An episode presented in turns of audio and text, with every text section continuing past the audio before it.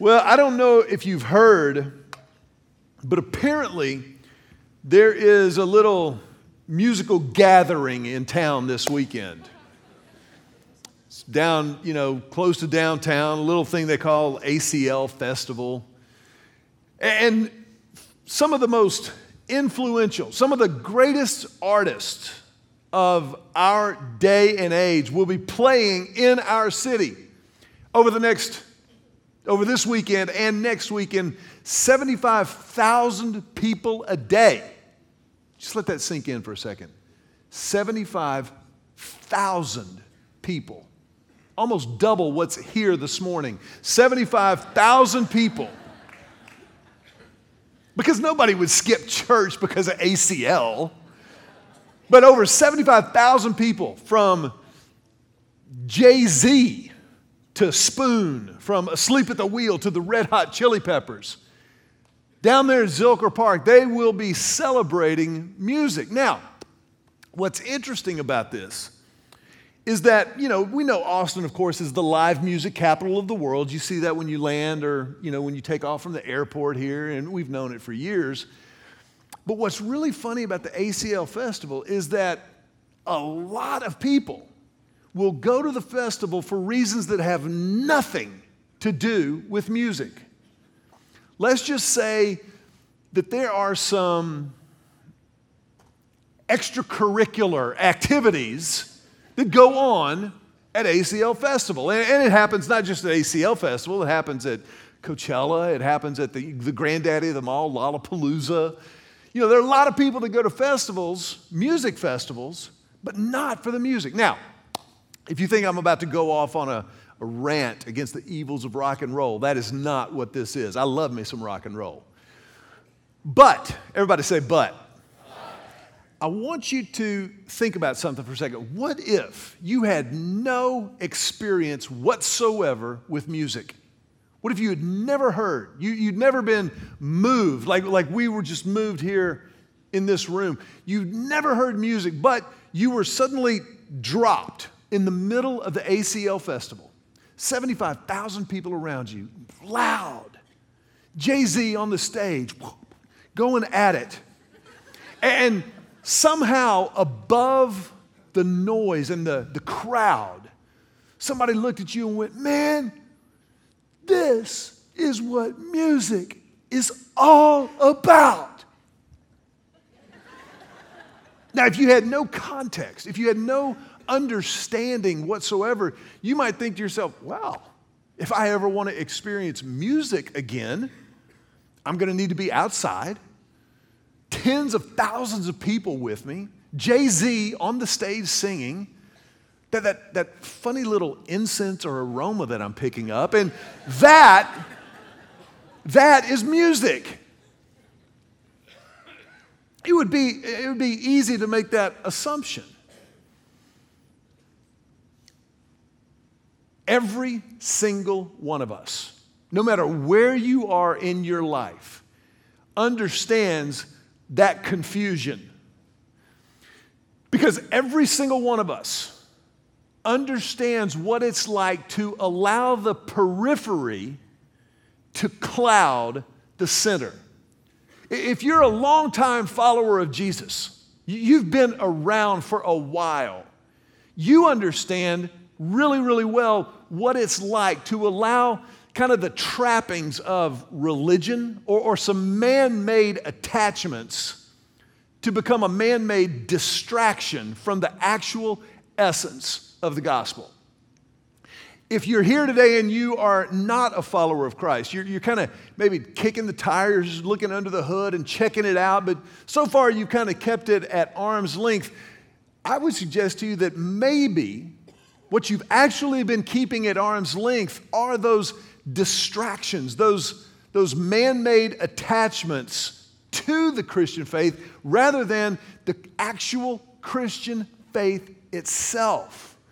And it's this dynamic and this confusion that is one of the primary reasons God, in his, in his amazing grace and in his infinite wisdom, has chosen to give us the Bible. Because part of what the scriptures do is they allow us They allow us to navigate between the non negotiables and the needless. They, they, they help us to discern between the trivial and, and the just kind of really, really essentials of the Christian faith. And that's part of why we started this series last weekend called Vinyl Life in Hi Fi. We, we want to take a look at what it means to be a faithful follower of Jesus, specifically a hi fi follower of Jesus. Hi fi meaning high fidelity, ultimate fidelity and faithfulness to the original, who is Jesus himself. And to do this, we're using the book of Ephesians throughout this series as kind of our guide to hi fi living as a follower of Christ. If you've got your Bibles with you, I want you to look in Ephesians chapter number one. Now, as you're looking at Ephesians or looking for Ephesians in your Bible, whether it's on your phone or in an actual book, Ephesians is, is essentially it's, it's God's essay on the essentials. It, it lays out for us what is essential to the Christian faith. It's a, it's a massive help in stripping away any distractions, any of those man made attachments that I talked about just a second ago. And the beautiful thing about Ephesians is it's really, as you read through the book of Ephesians, it's almost like a letter from a parent to a child, because in a very real way, that's what it is. The Apostle Paul is writing to this fledgling congregation there in the center of commerce, that city known as Ephesus. And he's explaining and he's expounding on how the gospel, the good news of Jesus, is lived in and also lived out of the lives of individual followers and the church as a whole. And as such, because it is in the Bible, we know that God made sure that this letter, which was inspired by the Holy Spirit, was included in the canon and, and protected down through the years through the communication and the translation and the transmission. And it's because of God's will and His amazing grace that we even have this letter as a help as we navigate between the non negotiables and the needless. In verse 17 of chapter 1, you see this kind of loving, paternal Paul as he's writing to the church at Ephesus. Look at what he says. Verse 17, he says, I pray for you constantly, asking God, the glorious Father of our Lord Jesus Christ, to give you spiritual wisdom and insight so that you might grow in your knowledge of God. I pray that your hearts will be flooded with light so that you can understand the confident hope He has given to those that He called, His holy people who are His rich and glorious inheritance. He says, I want you to have this, this spiritual wisdom and insight. I want, you, I want you to have a deep understanding of the knowledge of God. Because ultimately, it's about knowing God. Jesus said in John chapter 17, This is salvation, that they might know you, the one true God, and Jesus Christ, whom you have sent. That's what salvation means. It's not being a good guy, it's not going to church four out of, you know, five Sundays in a row. It is knowing God. But Paul says, I want you to have a spiritual insight that comes from God so that you might grow in your knowledge of God. This is necessary in any relationship that you will ever have over time. Now, if you're just making an acquaintance, hey, how you doing? Good to see you. You don't need any wisdom and insight for that.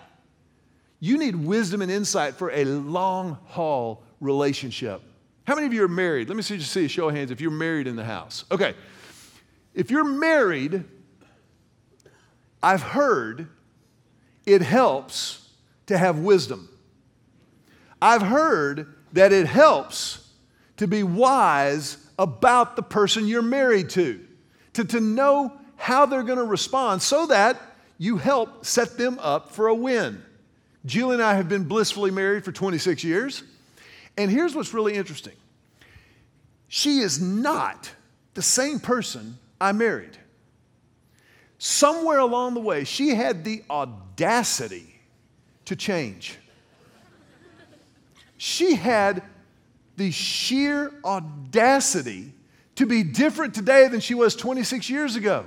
So, what that means is just about the time that I thought, that I thought I was figuring some things out, she changed on me. And I had to step back and go, God, I need wisdom. God, I, I need some insight. But here's something else I know to be true I'm not the same guy that she married 26 years ago. I mean, 26 years ago, I was skinny. 26 years, I didn't have the shoulders I have today. I have changed. I have changed. Relationships are dynamic. Relationships are dynamic and they require wisdom over time to grow in your knowledge of the other person, to grow in your understanding, to grow in your insight. I figured something out about Julie about nine years ago. For those of you scoring at home, that's 17 years into the marriage. Julie processes verbally. So when she's got a problem or she's got an issue that she's wrestling with, she talks it out and she doesn't want me to fix it. She doesn't. She wants to, she's talking it out, she's thinking it through.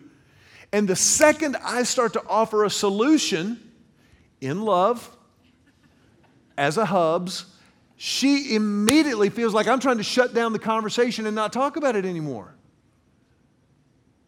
Some of you women, it's so funny, y'all are not like, mm hmm.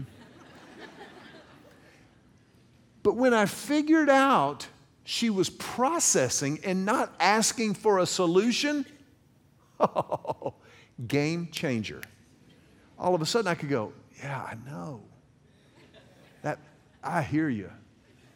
Man, I don't know. How do you feel about that?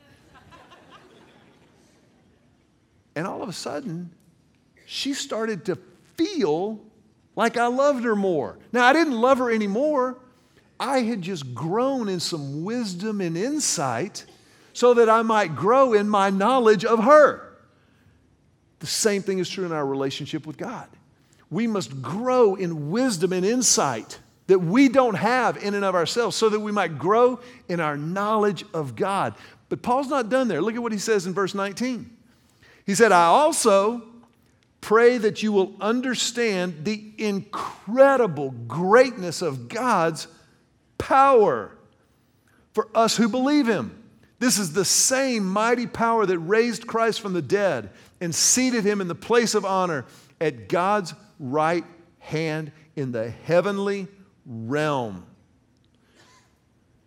So Paul says, I don't want you to just know of God. I, don't want you to just grow in your wisdom and insight so that you can leave it here. He says, I want you to grow in your experience of his power. I want that to be a part of your lives. And when we think about being high fi followers of Jesus, highly faithful followers, what Paul is showing us here biblically is that God fuels our faithfulness with wisdom from Him, knowledge of Him, and power through Him. So we get this wisdom of God from Him. And so we begin to understand Him. We understand how He's created this world and our lives and who we are and how that interacts and works together better. But then as we get that wisdom from Him, that expands our knowledge of Him. And we begin to understand and know Him better and how He operates. And we, we cling to that which we know to be true and what is real. And it's because of that wisdom and that knowledge that then we get the power that comes through Him. And that power permeates every part of our lives, every relationship, every business, every parenting opportunity, every recreational pursuit, all of it flows out of the power that raised Jesus from the dead. Now, this is the beginning of Paul's prayer for the church at Ephesus. It's the beginning of, of how Jesus turns our lives and our hearts toward Him.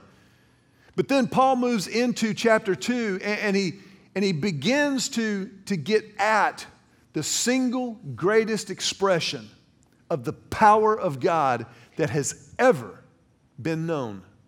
Look at Ephesians chapter 2, verses 8 and 9. In Ephesians 2, 8 and 9, the Bible says this. This is from the New Living Translation. It says, God saved you by his grace when you believed. And you can't take credit for this, it is a gift from God. Salvation is not a reward for the good things we have done, so none of us can boast about it. This understanding of grace is so essential, so foundational. Paul says, before you take a single step in this new understanding and wisdom and knowledge of God, know this God saves you. God did it. You didn't do it. I didn't do it. None of God's children got saved by themselves. God did it. And it's grace that helps us to understand exactly what it means when it says God saves us. We, this is kind of a loaded term. We, we've used it so much that it's kind of lost its meaning or its power. When, when it says that God saves us, that's exactly what it means. God, in His grace, saves people from death, from spiritual death. You see, when I choose sin, when you, when you choose sin, what that means by definition is we are choosing to walk away from God, who is the author of all life, biological, but also spiritual life, what the Bible calls the life that is truly life. And so when I choose sin on one hand, that means by definition I am stepping away from life. The life God created me for, the life God offers, the life God sustains, all of it. And I'm stepping toward death. And ultimately, sin or separation from God is death. Not just physical death, but, but a spiritual death that happens. So, Jesus did not die on the cross and rise again so that we could be nice people. Be a good guy, be a good girl. No. Jesus' death and resurrection accomplishes salvation. It means saving us literally from death. Jesus offers us a lifeline and rescues us from the precipice of death itself. Now, this is not like a, real happy kind of thing, but, it, but it's, it's imperative that we understand that, and it becomes happy in the light of grace. Because when you understand what salvation really means, then you understand how amazing grace really is. And, and you step back and you go, man, I, I, I, didn't even know. I didn't even know I was, I was moving towards death. And, and Jesus threw that lifeline and pulled it. He saved my life. He saved me. But you see, our tendency is to think that we played a role in that. We like to take credit for stuff, don't we? How many of you are husbands? Let me just see a show of hands if you're a husband. Men, don't we do this? Hey, uh, honey, I don't know if you saw this, but uh, I changed the windshield wipers on your car for you. you know, uh, just, I don't know if you noticed this, but trash is outside. Love you. We like to take credit for stuff. Now, ladies, don't get too smug. We, we, know, we, we know intuitively, but we also know objectively from observation that you are smarter and you work harder than we do. But it's possible for y'all to like to take credit too. So we all have this kind of built inside of us. But grace, grace helps us to realize that when it comes to our salvation, being forgiven of every single sin, every single tendency away from God. It is by grace and grace alone that we have been saved, so that no one can boast. Nobody. You say, well, I mean, Jesus saved me, but I mean, I'm just being honest, keeping it real. I'm really a pretty good guy. No, No, no. You can do nothing to earn the favor of God. It is a gift. Nothing. To even be aware of our need for grace requires grace. So that no one can boast. This is one of the greatest gifts God has ever given us. Because grace suffocates entitlement. Grace suffocates entitlement. Where grace abounds, there can be no room for entitlement, for feeling like, you know, I'm going to sit. Have you ever been to a church and like you sat down, you're visiting, and you sit down in a pew, it's usually a pew or maybe a chair, and, and somebody walks up and they go, You're in my seat. That, that happens. That's part of the fun of having a pretty young church. We, none of us have been around long enough to have a seat. But it, but it happens. And when that kind of stuff goes on, whether it's in a church or in the marketplace or in a home, it's always because folks have lost sight or they've never understood grace. Grace, it's a gift. I didn't deserve it. You don't deserve it. None of us deserve the grace of God. If we deserve grace, it wouldn't be amazing. And it, by the way, it's the fact of Jesus' salvation, his saving of us, that makes grace so amazing. If Jesus was just saving us from a bad day, grace wouldn't be that amazing. We kind of, okay, thanks. Today was a little bit better than it should have been, but I appreciate you. But no, He saved me from death. Now, grace is amazing. And when you understand the depth and the breadth and the richness of God's grace, it, just suffocates entitlement. Entitlement in our lives, in our homes. Look at what the Bible says. Paul goes on in verse 14. He says, Now it's important for you, but it's important for everyone. Verse 14, he says, For Christ himself has brought peace to us. He united Jews and Gentiles into one people when, in his own body on the cross, he broke down the wall of hostility that separated us. Now, in our context, 2017, it's hard for us to understand the depth of the hostility that existed between Jews and Gentiles. They hated each other. I don't mean like they, they didn't like to eat together. I mean, they didn't travel the same roads as one another. And Paul says that because of grace and the suffocation of entitlement, these two groups of people who hated each other have not just been brought to the peace table, they have been united in Christ. That because of Jesus, the ground at the foot of the cross is level. And there's no longer Jew nor Greek, male nor female, free nor slave, that we are all covered under the grace of Jesus Christ. How desperately do we need this message in our world right now? We live in a world where everything's polarized. It's polarized. It's Republican, Democrat.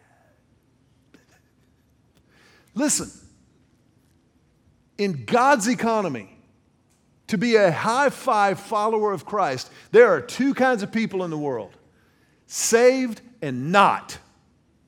That's the deal.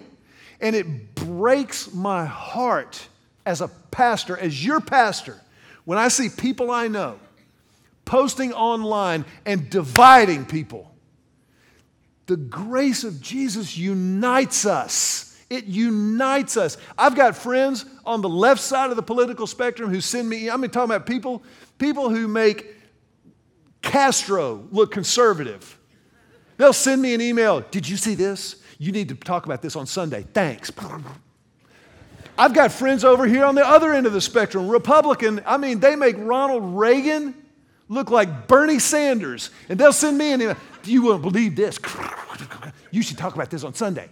Thanks.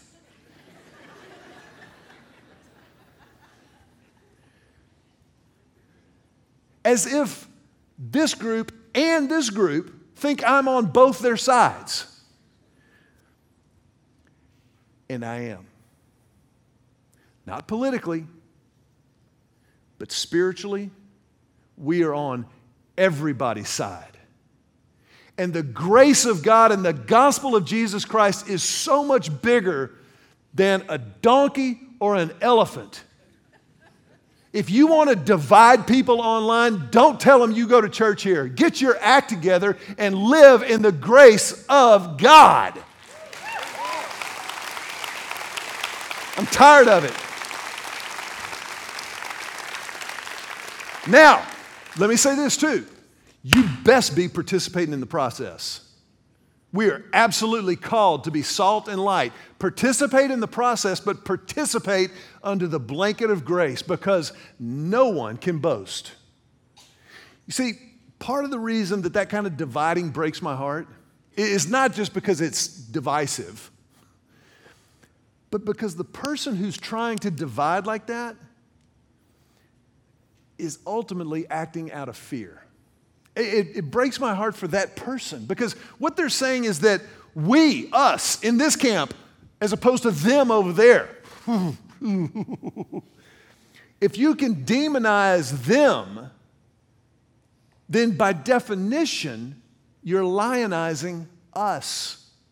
You're saying we are right, they are wrong. They're wrong. We good, they bad. Here's the good news we're all bad. We're bad. Tell your neighbor right now, like you mean it, we bad. We're all bad at the foot of the cross. For all have sinned and fallen short of the glory of God. All. You don't get an exemption from that, cuz. I don't get an exemption. I'm, listen, listen, I, there's some things that I do well, some things. I, I love music, I can't sing. I can talk in front of people. But some things I'm great at, and I never took a class. I can be selfish like that. I mean, drop of. I don't even have to warm up or stretch. I'm good at it. Men, how many of you ever took a class to learn how to lust? Let me just see a show of hands. I mean, it's just, it's in us. Ladies, you got your own stuff, but I'm just saying, we, it's there in us because we are spiritual descendants of Adam and Eve. We're born with this junk in us, and it's death. Grace unites what entitlement divides. The grace of God penetrates every part of our lives. And when we start to understand that, when we start to live in that, we, we look at each other differently. We, we see each other, ain't no black or white, rich or poor fat or Mac? I'm just kidding. There, I mean, there's not. There's lost and there's found.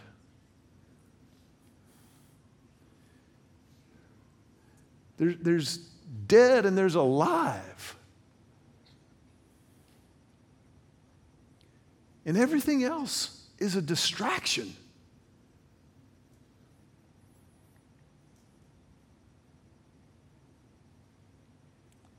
If you're here today and you've, you've never stepped into that life, you, you've never received that amazing grace,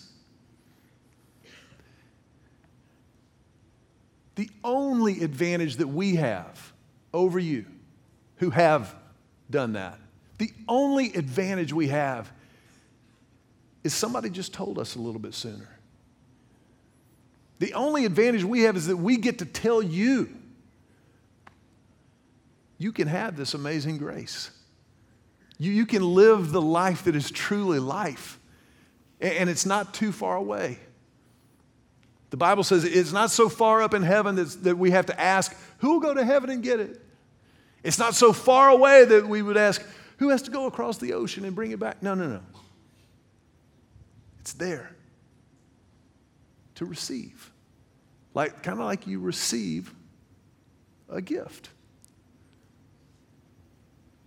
It's a gift.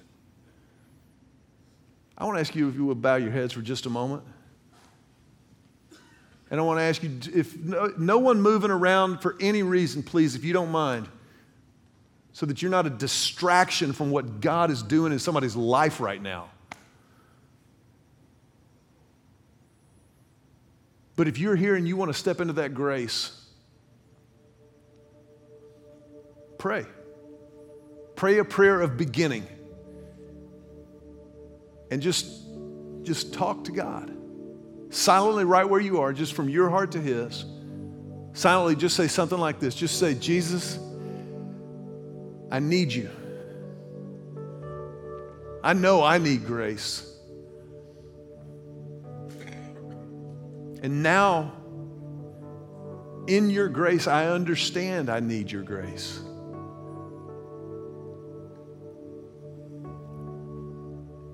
And I commit my life to you.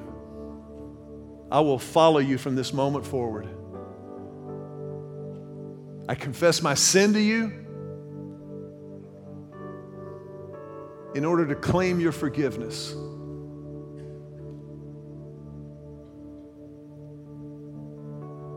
Jesus, thank you. Thank you.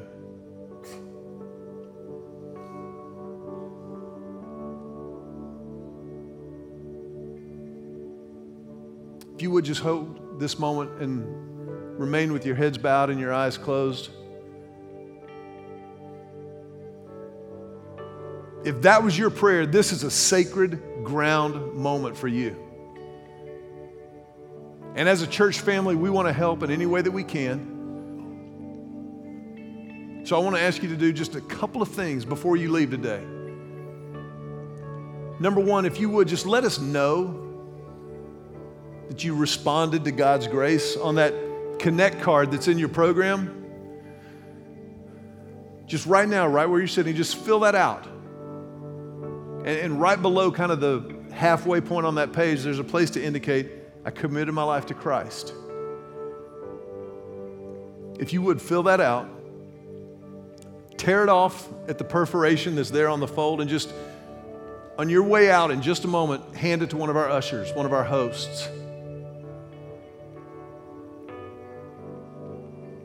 And then the second thing I want to ask you to do as we remain in this sacred moment is just to raise your hand. Just raise your hand and hold it up high over your head for a second. And as you hold that hand up, you're kind of stamping this moment in your life. That it's real, that it happened October the 8th, 2017. ACL weekend, number one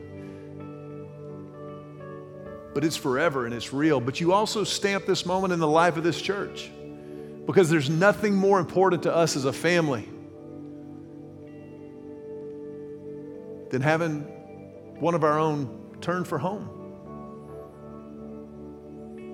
And so, as a family, we welcome that. We honor that. We celebrate that. As you put your hands down, we put our hands together to tell you, welcome home. Welcome home.